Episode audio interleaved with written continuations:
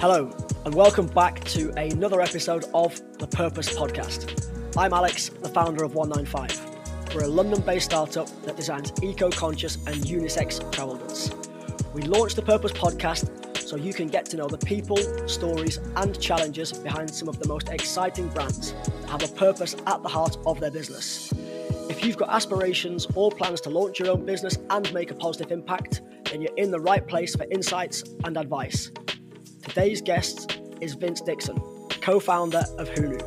Founded in early 2020 alongside his girlfriend Megan, they've created an awesome product that comes everywhere I go the collapsible coffee cup. By now, we all know the problems of the single use takeaway coffee cup, but I want to dig a bit deeper than that.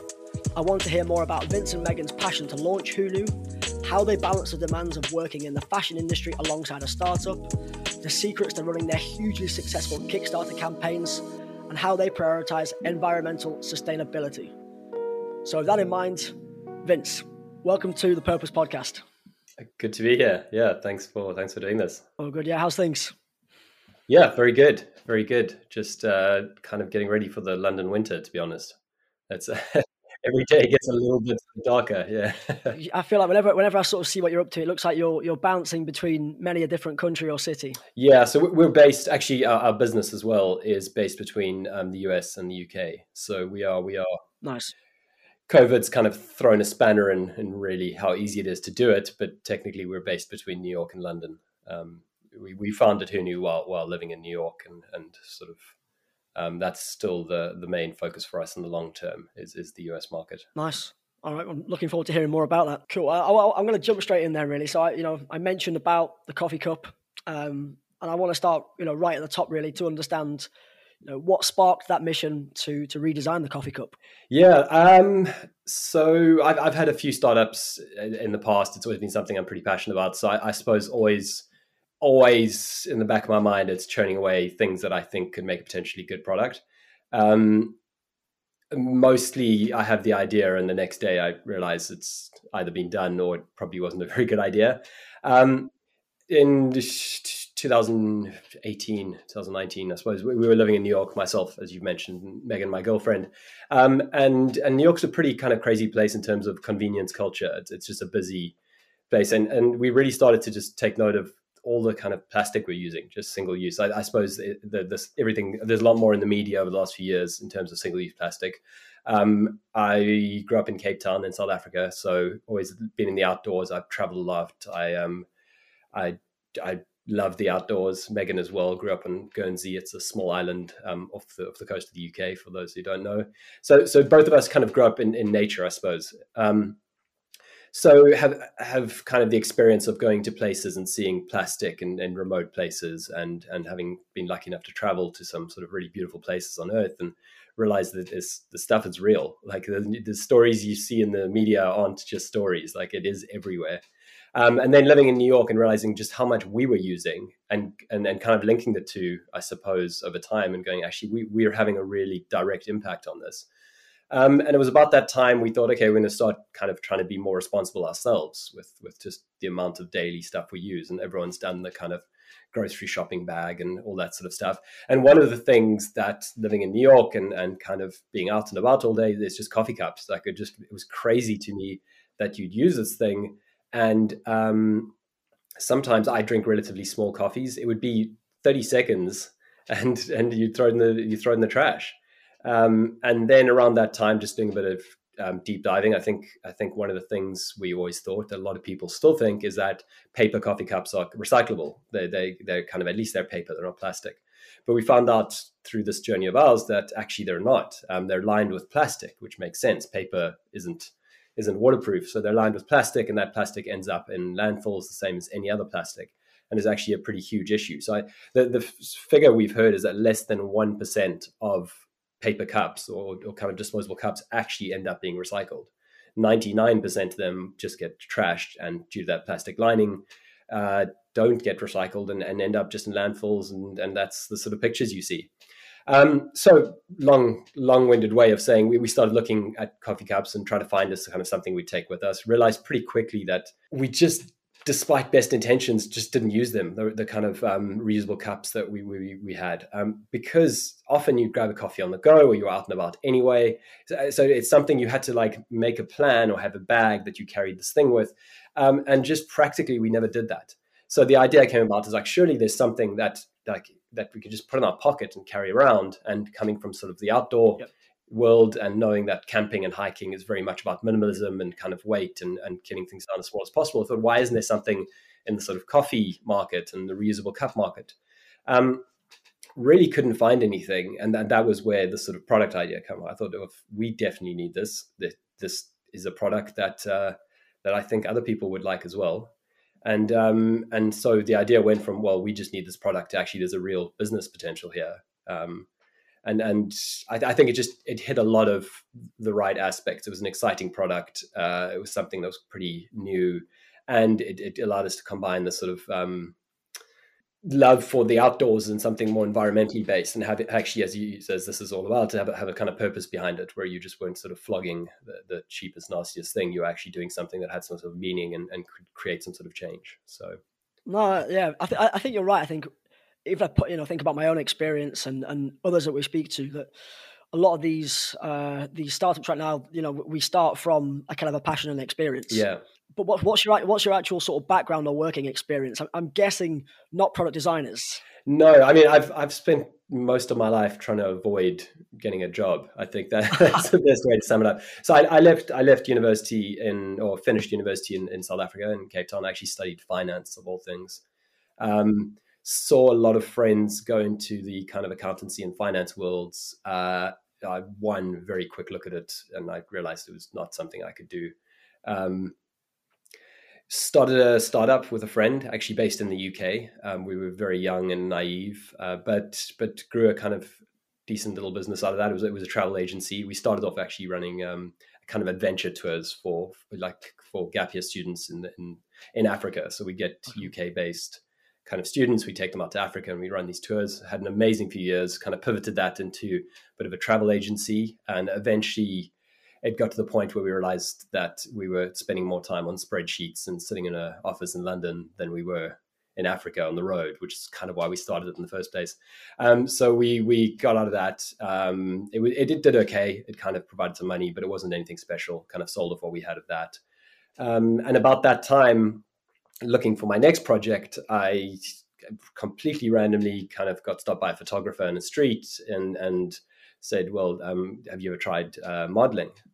So that's kind of I thought that's a bit weird, but I had friends who done it, and the money was good, and and the immediate kind of after speaking to some people, they're like, "Well, you get to travel a lot," and and at that time, I was sort of wasn't really sure what I was going to do, so I, I, I signed up to a modeling agency, and I kind of actually had a had a pretty good start at it, and and that was a sort of over ten years ago, and that became a full time career that took me all over the world. I've lived in, in places I never thought I would have, in Turkey and Greece and all over Europe and um, South America, and ended up in New York, which uh, and never thought I'd live there, but ended up there for some work and just stayed. That was about 2013.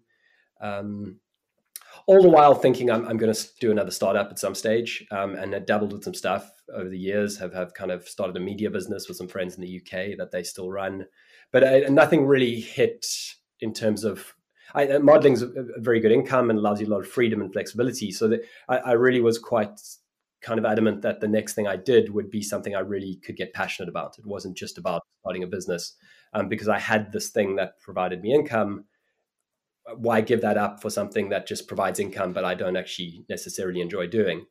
Um, and th- that's why Hunu as the kind of the, the, whole, as I say, a lot of factors came to be- together, and, and it just made so much sense to us. Nice, nice. And I'm always intrigued because I'm guessing you're a very busy man between the different sort of like work commitments as well as, as as being in different locations. So how do you actually balance the the different requirements? So so obviously we we launched we we did about a year of product development, which we can talk more about. Um, uh, before we actually launched, and we went live in in February 2020 with our first crowdfunding campaign. Um, we launched literally. We, I think the campaign ended the 5th of March, and it was sort of that week that all the news came out and it was like, oh, COVID's a real thing, and this could be here to stay. It was sort of known as Too Short, but it was suddenly wasn't just some foreign thing that was happening. Um, so really, in terms of being busy and balancing work commitments, I, there was nothing happening for the rest of the year. So so in some way, it was it was kind of a benefit because we were full time in lockdown and just working on the business from sort of day one after launch. Um, and and really, it's been a the the Hunu been full time since then. Um, things have slowly come back, and there's been a bit more travel, but but that's the focus for sure. Nice. Although I did, if I'm correct, did I see last week that you were on the front cover of Men's Health in South Africa? Is that right? Yeah, we, that was actually during lockdown. There, there was when everyone was jumping on the sort of um, stories at home kind of vibe because no one could shoot anything or no one. So they they asked us to do a, a, a, kind of story just about being kind of stuck at home, and obviously we managed to get get Hunu in there as well, which was uh, nice, very yeah. small. You, you are looking good, mate.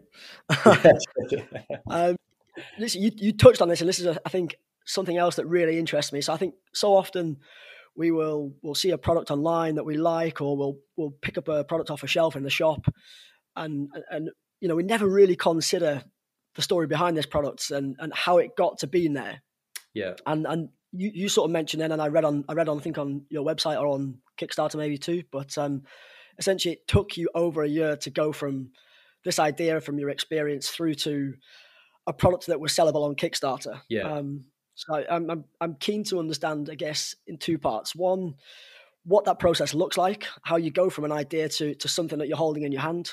Yeah. Uh, but then ultimately as well, in taking such a long time, over a year, was there was there a particular reason for doing that? Were you were you sort of prioritizing environmental sustainability to get it perfect from the outset? I'm keen to sort of you know hear more about about that.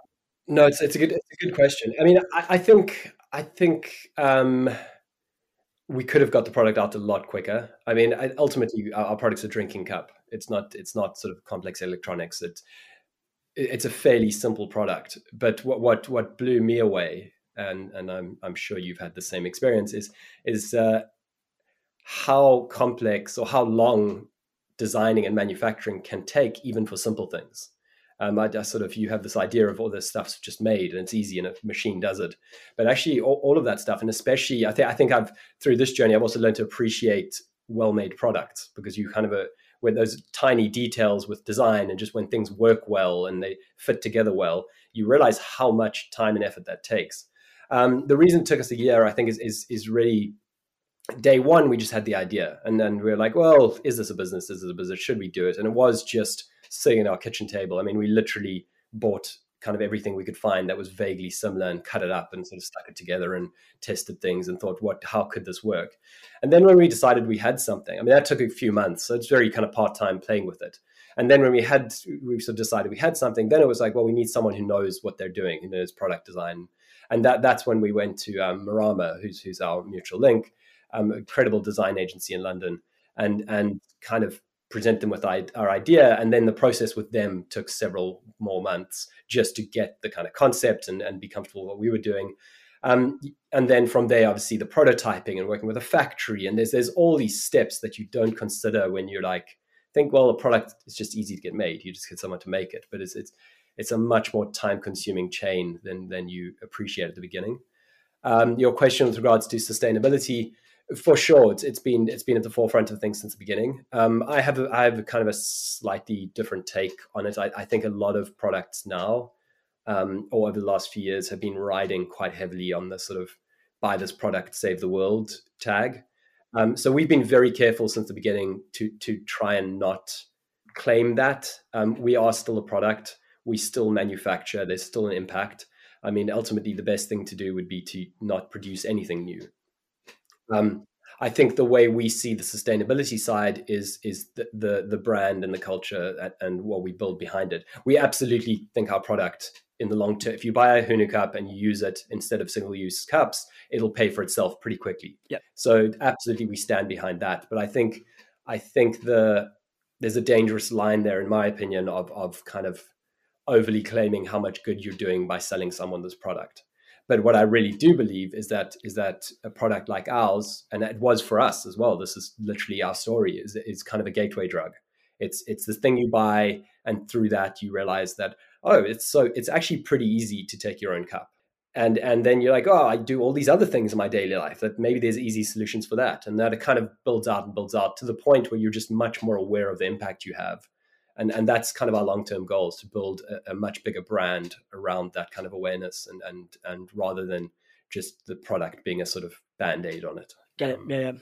I, I like what you say there so i think we try to do something similar so i mean we, we use the term eco-conscious which you know to, to everyone that might mean different things but we, we use that in the sense that we're not trying to say that we're perfect. We're not saying that you know we're going to save the world, but hopefully yeah. people can see that we're trying to be mindful, we're trying to be conscious, we're trying to make a positive impact. Um, and I think from what you're saying, you're exactly the same. Yeah, I, I think just just being, I think being a lot more, as you say, being a lot more upfront about it, and when like and saying not not trying to overclaim it. I also think I, I have a belief I might be wrong that there are a lot of brands that are going to get caught out in near future where it's just going to i mean it happened it happened during covid didn't it? Where it wasn't so much on the sustainability side but suddenly all these stories came out about kind of um, the work culture and certain things and obviously the inclusivity and that there was that kind of whole thing. But a lot of companies the kind of veil was lifted back and, and actually their marketing spin was very different to what they were preaching. And and what we we're obviously very small still and, and we're growing but i think what we're very diligent on is trying to be very authentic with who we are, what we're about, and what we're claiming. So not overly claiming what we can and can't do, and also just trying to be as true as possible. Like, look, we are trying to have some positive impact, and I think the bigger we grow as a company, that'll give us more resources to do that. I really do believe that business can be a real force for good. I think business is also the major force for bad. Um, but over, over time, if, if we kind of keep on that road and grow and grow and grow, we can have a, a, lot more positive impact and, and hopefully give back more than we kind of take out. And that that would be our, our goal. Um, and and hopefully that builds a really good business as well. That people kind of stand by you because they, they believe in what you're doing and you, you aren't you aren't kind of just um, bullshitting them to sell a product. Yeah, yeah, I like it. I, you're right. I think there's when when you're in this world, there's always this risk that you, you kind of fear. Can can we be a, a business that makes profit and have a purpose. Yeah. And I, and I, think there are now really good businesses, really good startups that are proving that can be possible. Yeah. Um, and, and, and in particular, I think one thing I've noticed with yourself recently is that you are maybe you're fronting the business a lot more. I've seen on sort of LinkedIn and a bit more on Instagram as well. So you're you're showing more of your face and talking directly to followers and things. So I'm, I'm sort of keen to hear what what what what, what prompted that.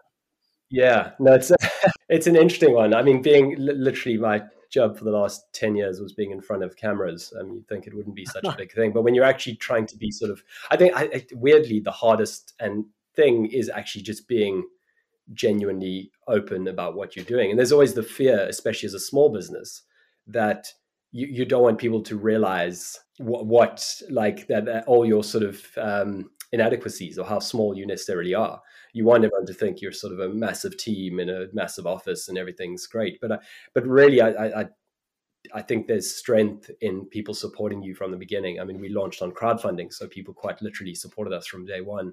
So what we're trying to do more of, and, and it's been a goal since the beginning, it's really just a time and and and kind of a resource thing, is putting ourselves as founders at the forefront, as you mentioned, and just trying to be honest about our story. Um, particularly as we talked about before this call, we're currently in like a major supply chain thing. The whole world is, um, and it's affecting what we're able to deliver. And and some people are, are going to have delays on getting their product. And rather than trying to sugarcoat that, if we're able to kind of build up trust over time and build a real community around our brand, then when we do come with that news, they hopefully believe us that we're doing is everything we can and kind of there's there's a bit of a two-way thing there um, so I, I think yeah, it, it's it's something we're working on. I, I think it, it's an ongoing thing, and a lot of it is just being confident enough to kind of be ourselves.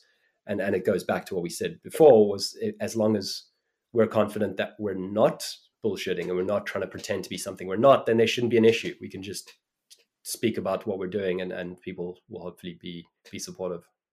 Yeah, yeah, we're the same. I think we tend to find that honesty is the best policy, right? Whether it's the fact that last Christmas we were we were panicking that our product was basically stuck in Felixstowe port. Yeah. rather than just going quiet to customers, we, we kind of just absolutely fronted it like, here's an email, this is the situation, we're yeah. doing everything we can. And that resonated far better, I think, than just saying nothing or, or like you say, bullshit. Yeah. yeah. I think I, it's the truth is is it's easier to bullshit. It's just easier to say it's all good. We'll get it done soon. Just but but it always catches up with you at some stage. And I think yeah, it's it's it's kind of it's thinking long term about it and what sort of brand you're building and what sort of community your kind of core group from the beginning is uh, is really going to shape that in, in my opinion and i think if, if you can build that culture early on it can pay pay off really well in the long term agreed i'm, I'm actually glad you, you mentioned the word community as well there because the one thing that if i was you i would feel really really daunted about going into the coffee industry because like this is its own culture it's got its own rituals yeah. like it, it terrifies me the thought of it so like how have you merged your way into that world and and been sort of like so welcomely received by particularly like Kickstarter, but just in general, like you know, how do you get these kind of almost fanatics on like coffee fanatics on your side? Yeah, no, it it is it's a whole it's a whole world for sure. I mean, the, the truth is we've we've tried to play very much with what we know, so we're not trying to be a, a sort of coffee brand. Um, and in, in fact, even though our, our, original kind of inspiration for the cup and the, the design was coffee cups, it was it was replacing kind of disposable cups. Really, the truth is that, and, and it might have been a sort of function of COVID accelerated this a bit because the coffee shops were closed and people were using the cups for other things. But we find a, a lot of people using them for camping and hiking and uh, dog walking, and um, we, we have have a really growing community of, of um, young mothers with kids who are kind of pushing prams and don't have many hands and need things that fit in and are so th- there's this there's all these um, there's all these kind of use cases for our cup that's beyond coffee. Um, so I, I, think i think sort of to answer your question we we we aren't trying to be a coffee brand. So we're kind of doing what we can and we really there's as you say there's a huge culture and we respect it. We're kind of learning what we can and we a lot of our customers are retail customers are coffee shops at this stage but we're definitely not trying to kind of play in the coffee market in a way that we're claiming to be experts in it. Um, I think that long term, I can see it, it, being a very functional cup way beyond just coffee. Yeah, I, I actually I went to um, London Coffee Festival a couple of years ago yeah. with my with my girlfriend, and uh, yeah, it was an eye opener. Like the the, the the the passion in this room was incredible for coffee. Well, I think I think London it must be one of the centers in the world. I know. I mean, Australia is, is crazy. I remember going to Australia for the first time, and the coffee in the airport was better than any coffee I'd have anywhere in the world. just, um, and then and then obviously we're based on, on New York and in Brooklyn, and that's a that's a massive kind of uh, that's as sort of big as the hipster coffee culture gets as well. So this yeah, it's definitely a uh, it's taken over the world. Yeah, I agree. It's, it's an essential. Um, so I'm keen to. So obviously, you mentioned that you know you don't just want to be known as a coffee cup or, or, or within one industry. Um, and I know that you have a second product on the way, which is the larger version of your original cup, right? Yeah. Yeah. Cool. Um, so what next? What, where, where do you sort of see yourself taking things with Hunu? Um, so the, yeah, so we, we launched kind of V1, which was a eight ounce, 230, 260 mil kind of cup. Um, that was it, it's a relatively small cup by many people's standards because we went after the coffee market originally. Uh, the the thinking with that was it's a very compact size, can fold down really small, and it can take any sort of uh, what we call a barista standard coffee in a sort of an espresso drink, a latte or a um, or a flat white or anything like that. Um, we pretty quickly realized that in America, particularly, people like their coffees a lot bigger, so there was demand for a larger size and we realized also that people were using the cups for way, much more than coffee, and then that larger sizes were kind of in demand. Um, so that gave us a that gave us a sort of ability to redesign the product a bit and to bring on customer feedback. So we we kind of spent quite a bit of time speaking to people and asking them and looking at the kind of reviews and suggestions, um, and used a lot of that to redesign the the product and to bring out a larger range of sizes. So so from just an eight ounce cup, we now have four sizes that go up to twenty ounce which is quite large, and we see that as kind of a iced coffee smoothie. Really, I think it's it's a pint size, so it could be a beer. I mean, so whatever, whatever you want. Um, we are we have just released that product. We're actually we still have yet to fulfill our, all our, our crowdfunding um, orders from that. So and and again talking about the supply chain, the supply chain kind of issues have knocked us back. So really, with regards to your question about um, where we see things going, our focus really is on building out this range of cups now. Um, I, th- I, think ultimately we can see uh, the, the, the two areas we focus on. Sorry, let me sort of sidetrack a bit. The two areas we focus on as a brand in terms of the way we design things are number one, the kind of convenience and functionality. So really, the use case for us was we needed something that that didn't exist, and we wanted to remove as much friction as possible in terms of using reusables so designing something that's compact convenient well designed can you can carry around with you. And then secondly bringing in the kind of more fashionable element.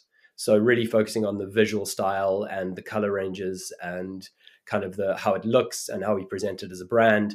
And i think in our thinking one of the major things aside from the convenience factor that holds people back from reusables is that in many places they just aren't a very fashionable thing yet. And I think actually Europe and, and London in particular is quite far ahead of this because it, I think they have kind of hit that tipping point in many ways.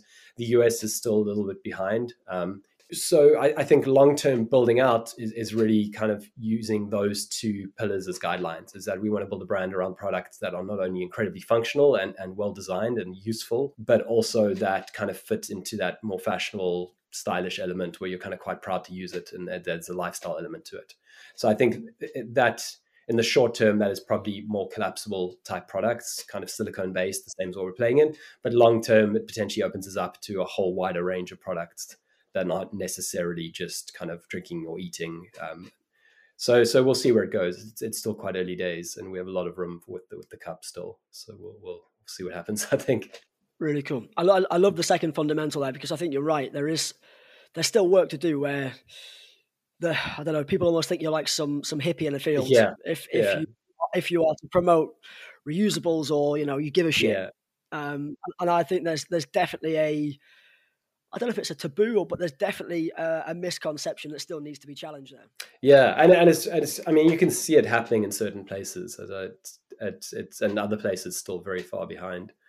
Um, but I, I, think some some brands are slowly doing it. I mean, what what S'well water bottles did change things a lot, and a lot of people use them as their sort of base in the space where they took a pretty functional product and turned it into a kind of lifestyle sort of uh, accessory, I suppose, or something you kind of it was cool to be seen with it.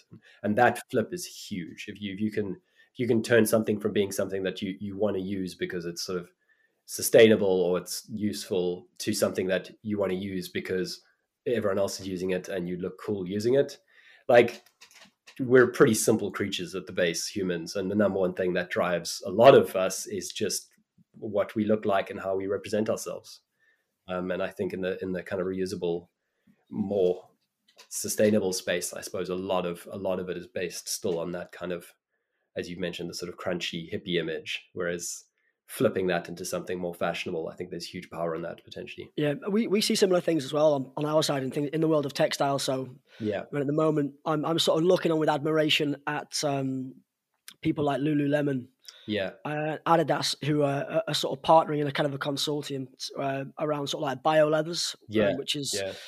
leathers derived from essentially mushrooms or fungus. Um, but yeah, I think like you say, it's it's not far away from the tipping point, but not quite there yet. Yeah, I mean, I think that there's a desire for it, but it still has to hit sort of mainstream culture in that in that same way, where it, it's sort of yeah. you don't want the sort of forward thinkers or the people who are aware of it. You want the sort of people who don't really care what the function or the what the footprint is, but they want it because everyone else has it. And when you've had that, then you can kind of then the the the positive aspects are just a given. I mean, I, I think people like uh, uh, Pangaia obviously I've, I've kind of nailed it in a certain way where they're they're sort of using both a highly fashionable brand and then really impressive tech and sort of playing both those fields until they get to a point where it can be all fully sustainable and and kind of um, yeah i suppose i suppose zero impact. But um, th- that's really the dream is because they become a, a mainstream kind of fashion brand and, and, and, I guess you you always know, right? When when fast fashion houses start to copy you, yeah, then you like the, booze, like the, like the booze, then then you probably you know you've cracked yeah, it. Yeah, I mean, I, I think that's a fast fashion is an interesting thing you bring up. I think I, I also am, am aware of how small the impact of of sort of our sort of product really are in the greater scheme of things, and I think that's why I go back to that sort of gateway drug analogy of uh, for me, buying a Hunu cup isn't about necessarily only using less paper cups, but it's about now not buying fast fashion, and that's that's if you can take one person who doesn't who has a reusable cup who then just re- kind of has an awareness of some of the stuff and stops shopping in a certain way that now has a huge impact. And if that can if you can add that at scale and then drive those companies to make change then that's suddenly just that's kind of exponential change. Um, so it's it's kind of it's not necessarily the the immediate impact of the actual products you're using it's it's potentially the sort of buying choices and decisions you make yeah, I really like it. Yeah, we say exactly the same in the sense that it's in the grand scheme of things, it's a small step, but it's it's a positive step. And, yeah, uh, yeah. And we, we always champion that. We say like, you know, if if you're kind of trying to do the right thing, albeit if it's small changes, then I think it's definitely going in the right direction. Yeah, yeah, for sure. It's, I mean, it's it's taking that first step is 100 percent it's it's a huge step compared to just living as you kind of normally were with blinkers on. Yeah. I think I think the, issues are real. That's no one's debating that now. It's now what do we do about it? Agreed. I'm, I'm, I want to ask you a question here that isn't quite as in depth or complex as as things like fast fashion, but um, and I, I but I do suspect it's probably one of the most common questions that you're asked. Right. The name Hunu. Where did it come from? What's the inspiration? Um, no, it's an excellent question. So we we had a different name on day one. Um, started looking at the, all the trademarking and all the rest of it. One of the issues, as you are well aware, is um, these days you can't just have a name. You've got to make sure you can get all the trademarks and the social media handles and the website address and all that. Um, we had a name we really liked. Couldn't get some of the trademarks once we started digging a bit deeper we were about to get our product into manufacturing or to get our prototypes made and set up the machine. So we had to make a pretty quick decision on what was going to be in there. Uh, so spent a week just literally full time going through names, and it eventually uh, Megan actually came up with the idea of uh, like again going back to kind of we build this brand around awareness. I think that's one of the key words we've always said is just that it's like who knew how much waste you actually produce? Who knew like a coffee cup could be so easy. Like so and and that idea of who knew we played with and it got kind of turned down to who knew and and um, that's where it came from. So so the sort of base of the word is who knew. Very smart. And it just it, when we heard it and figured it out and saw that was available and everything it was just it was actually much better than we originally had and and so glad we we had it yeah. can you can you share what you originally had? I'm curious to know Oh yeah, no, no, no problem. So we, we, were originally going much more around the sort of building the brand around and, and the idea of um, of this kind of positive impact. So the name was uh, One Good. I always had this idea of like oh, nice. sort of one good thing. Of if you can just do one good thing every day, it can add up to a kind of huge impact. Of if your one good thing is just using a reusable cup, or if your one good thing, and so that played into One Good. It, it was in hindsight, it's quite clunky as a brand name, and and um, very glad that we were forced to change. Often at the time, you don't see the benefits in some of those issues because you're kind of frantically trying to make the changes. But um, yeah, it all worked out well in the end. Yeah, we we went through the exact same frantic process. Yeah. So um, not not with, not with the name, but with the actual logo. So the, the whale now that that people will see on our travel goods, it, it started out as a tortoise, okay, or a turtle, depending on on on on how you see this. But uh, yeah, you, we were probably similar in that a day. I think probably yeah, the, the day before the trademark was registered, uh, it was um, there was an appeal was lodged by like a, a rather large Italian luggage. Oh, serious for for the for the tortoise. Yeah. So uh, we would have argued that ours was a turtle, they were a tortoise. Um, right. Yeah, probably. But, but, what what tends to happen, and you've probably seen the same, right? Is that when you're a small business and it comes down to like trademarks, this world, it's basically who's got who's got more time, who's got more money. Yeah, yeah. It's just and, and you're just not worth fighting those battles. For what it's worth, I really love your logo. Oh, thank you very much. Appreciate that. It's something. It's something quite sort of friendly about the whale that I like. Oh, thanks. It's, of those. Yeah. But what I ended up doing actually, this was like, you know, when you kind of feel like you've lost the battle here, which we, we, we inevitably did. I ended up getting the old tat, uh, the old turtle tattooed on me because I thought actually this I thought the, the, Italian luggage brand can't come after me if it's on my body. So uh, that was like that was like my two fingers up to the brand that uh, that kicked our ass. Yeah, you just got to show them, kind of grow bigger. Yeah, get, yeah, exactly, exactly. Um, oh, I got one more question I want to talk to you about Hunu, and then I want to jump in to uh, ask you for a bit of advice for anybody that might be listening who is aspiring to, to, you know to launch their own business. So the big question here, but you know, what is the purpose going forward for Hunu? How would you how would you describe that? How would you how would you consolidate that that sort of opinion? My big passion is is brand building, and I think for me that like culture and brand are the the biggest potential drivers for a lot of what happens in the world today. Um, I think the, we want to be a business that we can look back on and, and really know that we built it the right way and that we we putting back a lot more than than we're taking out. I think I think the sort of the dream brand that uh, pretty much everyone references, but I've always looked up to with admiration is someone like Patagonia, where they could just come hand on heart seem to stand by their principles and put them before the business side. But that obviously drives an incredible business. So I, I, think I think right now it's it's the products and and obviously focusing on delivering the best products we can. But second to that, we're spending a lot of time and, and thought on on how the, the actual brand itself and the kind of initial community we're building kind of rallies around that and what that allows us to build long term. Um, I, w- I would love to get to a stage where Hunu is is kind of goes beyond the products to becoming almost a, a media type agency where some of these issues and some of the stuff we're learning and, and just brings on other brands and brings on other people and creates a really kind of positive space for some of this stuff. I think um, sustainability is a sort of hot button word right now, but it goes obviously, as we know, much kind of bigger beyond that. There's social issues and there's just kind of the the way the world functions in general. There's a lot of conversations that are worth having, and I think there's a lot of knowledge worth sharing that we're trying to figure out ourselves. And so again, long long term is is just build some incredible products in the short term. Um, try and, and and kind of do some good in whatever we can. We've just won one percent for the planet, so it's our sort of first commitment to putting back some of what we're making into some really kind of good projects. And then um, yeah, long term, turning that into a, a really powerful kind of brand that that has a positive impact, particularly in the environmental space, but but obviously all these other kind of ripple things. Yeah. I, I, I said I wasn't going to ask any more questions about Hunu, but since you mentioned 1% for the planet, I, I can't skip by it. So I think probably one of those things that a lot of people have seen on websites now, but maybe don't know what it means, what it is. So it'd be great to get your take in terms of what the organization is and does, and then obviously how you then contribute to it. Yeah, so it's it's pretty um, it's it's pretty basic at the core. It's really you just commit to donate one percent of all your revenue for the year to uh, kind of pre-vetted projects. So um, whether you make a profit or not, uh, you're committing to a one percent tax on everything you make and putting those into whatever you want. Um, the the organization is primarily environmentally based, so one percent itself really acts as a middleman where they vet nonprofits and they obviously we we kind of anyone can apply to join. So you can join one percent as an individual, you can join as a as a as a business um, that obviously allows you to use the kind of marketing material and be part of that community of 1% for the planet businesses. But what we really liked about it was that it gives us the freedom to get involved in some really grassroots um, projects and stuff we really like.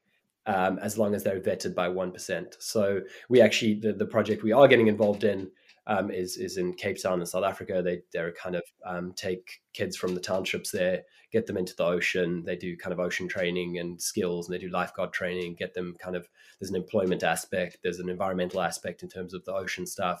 They're building like a really they have a couple of shipping containers they've kind of turned into classrooms, and they're building up. Really cool. It's still very very small, but I, I think well, what's nice about the 1% organization is we're able to go to that project. And even though they weren't a vetted member, we said we really like them. And then 1% looked at them, made sure they kind of ticked all the boxes and all the money was going to the right thing, approved them. And now we can donate to them as part of that kind of organization. So it's just, it's a very flexible way to, to get involved with some kind of pre-vetted projects and, and know that the money's being used in the right way. Uh, yeah. And I actually hadn't realized that you, you had almost the, the flexibility or the freedom to be able to you know determine or, or, or preference where you want that donation to go. That's really cool. Yeah and, and it's and it's flexible in terms of how much or how little you get involved. So you can send as long as you donate as like all all one percent of the organization really does is make sure that they at the end of the year audit you and go okay we we can you need to prove that you've donated one percent of your revenue and they make sure it's going to projects that that are using the money correctly. So it stops it kind of going into potentially sort of projects that maybe the money is getting misspent or, or is not in the right field, and then it makes sure um, we are donating what we say we are. Um, but outside of that, we can we can donate to 50 projects we can donate to one we can focus on one and get more involved we can so it allows you a lot of freedom to kind of get involved and i think particularly what we liked was, was the number of really small grassroots projects that that are kind of already signed up to them. So over time we'll see how that grows out. Cool. And it's funny you mentioned i often see like where you see smaller business say you know we're donating 10% of profits this year to x charity when actually they're probably not profitable. yeah, yeah, it is. I mean, yeah, one percent is is as, as, I say, it's it's whether you make a profit or not. So you've committed to that. I think the the sort of original line was it's basically a, an environmental tax on your business. That's how Got you it. sort of self tax yourself and and say it's putting towards it. So uh, nice. really good organization. Yeah, if anyone if anyone uh, hasn't looked at it before, just visit their website and you can see pretty quickly the businesses that are signed up and the, the kind of non-profits that are involved. And um, yeah, really really good organization. Cool. Yeah, we'll, we'll be sure to include a, a link in the show notes to that as well. Last two questions for you. I want to get into the kind of the advice and, and your your wisdom as, as a worldly guy. Um, so you've you've run two incredibly successful Kickstarter campaigns. There's no doubt in that. I think I saw the the fact that you're in that point two five percent of top campaigns that have ever been run on Kickstarter. Yeah, yeah. I think as I say, a lot of people probably look at Kickstarter and think that is the way they want to go to to bring a product or you know bring a product to life. Um, so, looking back now on two campaigns, what's the top tips if uh, if somebody's listening to this and they they they think that's the right the right option for them? Yeah, I get I get this is probably my number one question is Kickstarter advice. Um, I'm going to caveat that by saying um, this is only our experience in Kickstarter, and and there's a huge range of products and kind of things that can happen on there. Um, we we looked we looked at a number of ways of launching day one.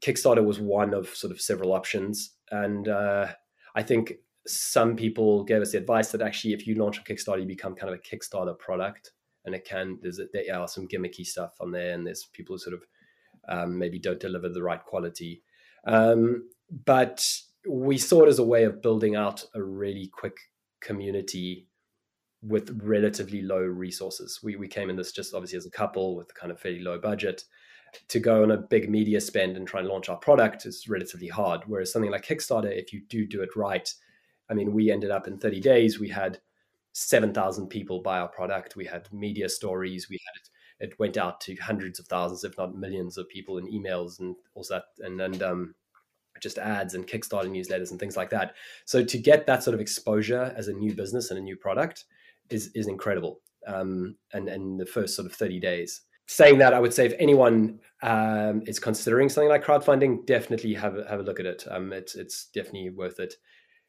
However, there are certain products that work well for it and certain products that don't. Um, we were lucky enough that our product is a perfect Kickstarter product. It's it's it's in the right price range. It's relatively easy to understand. It's innovative and something new that people hadn't seen before.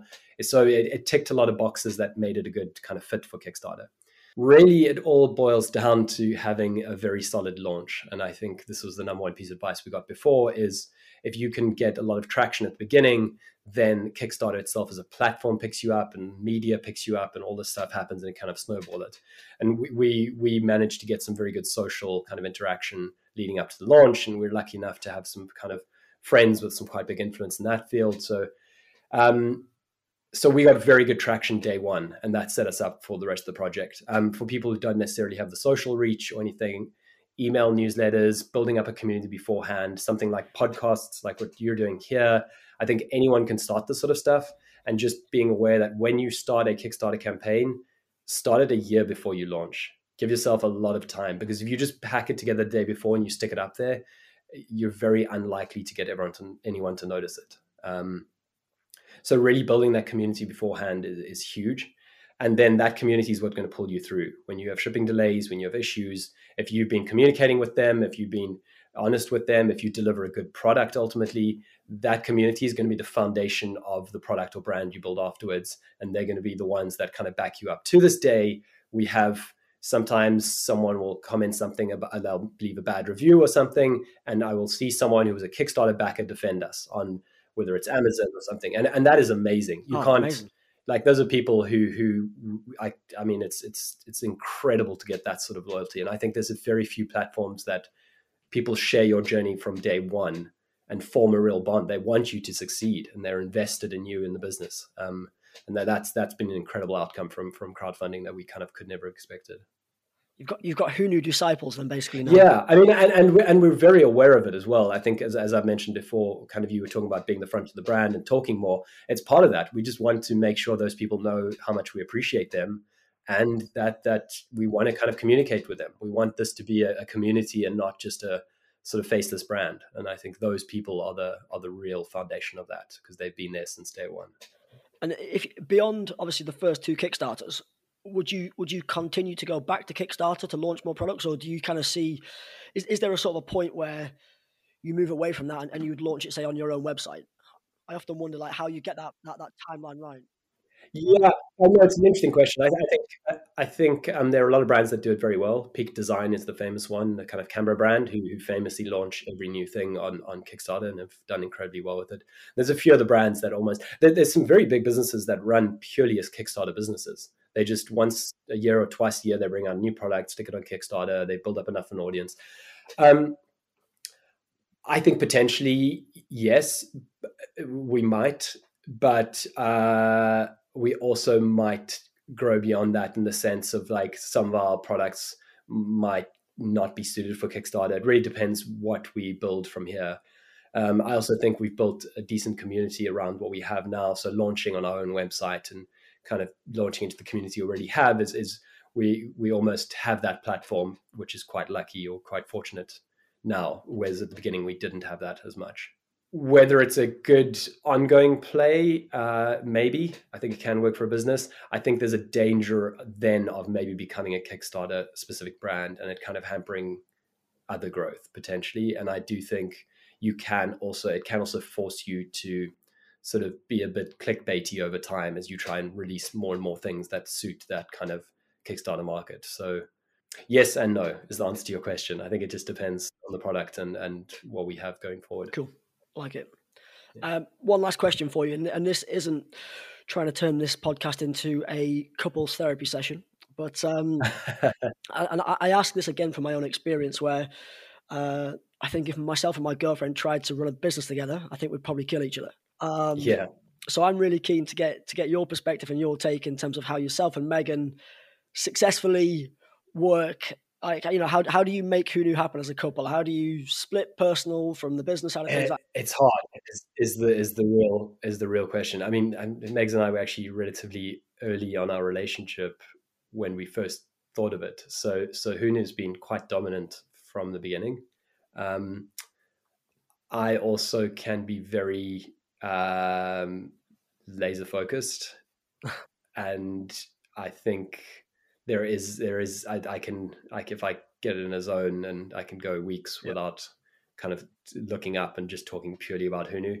I think we're okay. learning that making sure you do find space outside of that is is definitely healthy. It's not sustainable, but there are periods where it's just all hands on deck and it is all that it's about. So I don't know. We're still figuring it out. Is the answer to that? I, I think it's it's um, it comes down to probably how solid the relationship is outside of the business. Would be my answer. Um, I think if there are any kind of weak points in your relationship and you start a business together, they will get highlighted. Um, but on the flip side, going through something like starting a business together with all the kind of ups and the downs, it can be incredibly rewarding doing it with someone that you're in a relationship with. Um, so I don't know if I'd recommend it to everyone, but I think in the right situation with the right person, it, it's there's nothing better. Um, and and we're still figuring out exactly how we navigate that space. I, I think I think Meg's grounds me a lot. Then maybe I would kind of I would burn out if it wasn't for having her in it. So um, we'll see where it goes. Marriage and kids will be a doddle after this. Yeah, yeah, possibly. All right, awesome, Vince. Really appreciate that. So, um, I don't want to take any more of your time. I know you're a busy man. No, thanks, man. That's, um, that's great. Yeah. But we really, really enjoyed speaking to you, getting to know you properly, and a bit more about Hunu. Um, so, one final plug from your side. So, if um, anybody's listening that wants to, or that should buy one of your coffee cups, I should say, or uh, they want to follow you or get in touch, how would how would they do that? Really the kind of most interactive and best place for us is on Instagram. From there, you can access our website. We're pretty much we are Hunu, so W E A R E H U N U on most social media channels, and then that's our website as well. We are Hunu.com, and we have a mailing list there that we're getting better at kind of um, updating people with, and and Instagram is where all our news and everything comes out. Um, if you want to get hold of me personally, it, specifically, I know a lot of people reach out about Kickstarter and things like that. I, I love hearing from people and kind of hear, sharing some of our experience. So feel free to uh, get hold of me. My, my I'm Vince Dickson on on um, Instagram and and kind of I think most socials, whatever's useful these days. Um, so feel free to reach out. Awesome. All right, yeah, and we'll, we'll be sure to include that in uh, any any sort of uh, podcast show notes as well. Yeah, no, thank you. And that's, that's a great it's a great podcast. I love what you're doing with this. Thanks a lot. Well, yeah, we'll we'll, we'll get a beer in soon. Yeah, yeah. If you're still with me, thanks for taking the time to listen to the Purpose podcast. I hope you enjoyed it and found it interesting. If you did and you're listening to this on Apple Podcasts, I'd massively appreciate if you could take a minute to leave us a positive review. And if there's a friend or family member that might enjoy or benefit from listening to this, please share a link with them on either Apple Podcasts or Spotify. If you're curious to learn more about our eco conscious travel goods, give us a follow on Instagram, which is at onenine5, or head to onenine5.com, where you can also get 10% off your first purchase when you sign up to our newsletter. And for each weekly podcast, You'll also find a blog post with some highlights and learnings from the episode, along with a full written transcript. Thanks again, we'll speak soon.